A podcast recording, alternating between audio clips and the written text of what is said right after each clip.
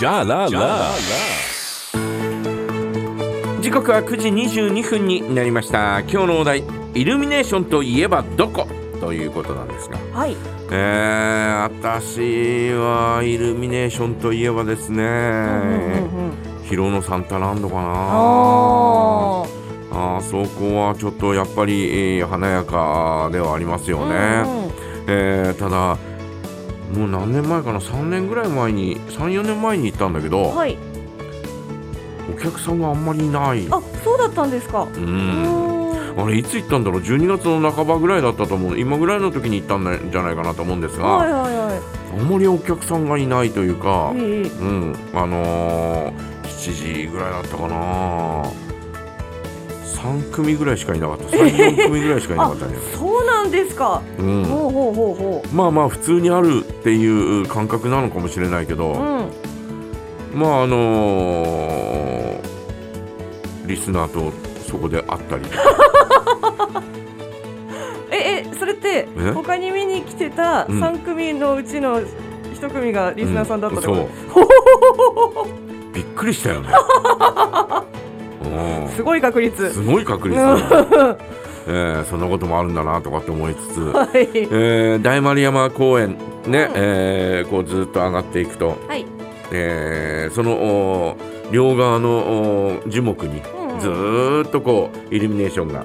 えー飾られててはい。で、えー中腹にこうおなんていうのかサンタの家とか、うんうんうん。えーサンタのこう小物をクリスマスの小物を売ってたりなんかするような、えーところがあるんですが、はい。えーその建物の周りもですね綺麗にえー飾られてたり、うんえー今年はあクリスマスツリーが大きなのがあできたとかっていうような話なんで、ん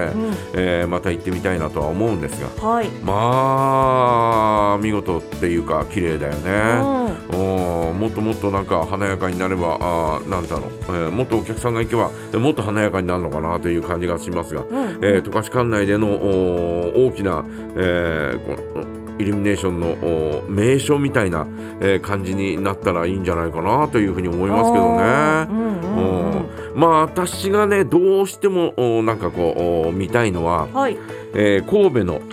ルミナリエというね、ああ、えー聞いたことあります。これはね本当にすごいみたいなんですよ。行ってみたい。これはねちょっと見てみたいなという感じはするんですがんうん今年はね、えーえー中止ということになったみたいですねあ。そうなんですねえールミナリエというまあ光の建物と言ってもいいぐらいの、うんうんえーそういったあーところがですね出来上がるということなんですよね。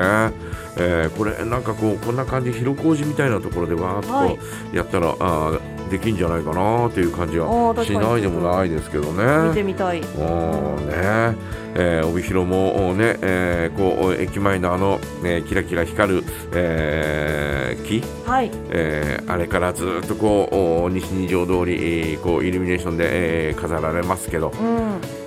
なんかこう力入れてもらいたいなっていうね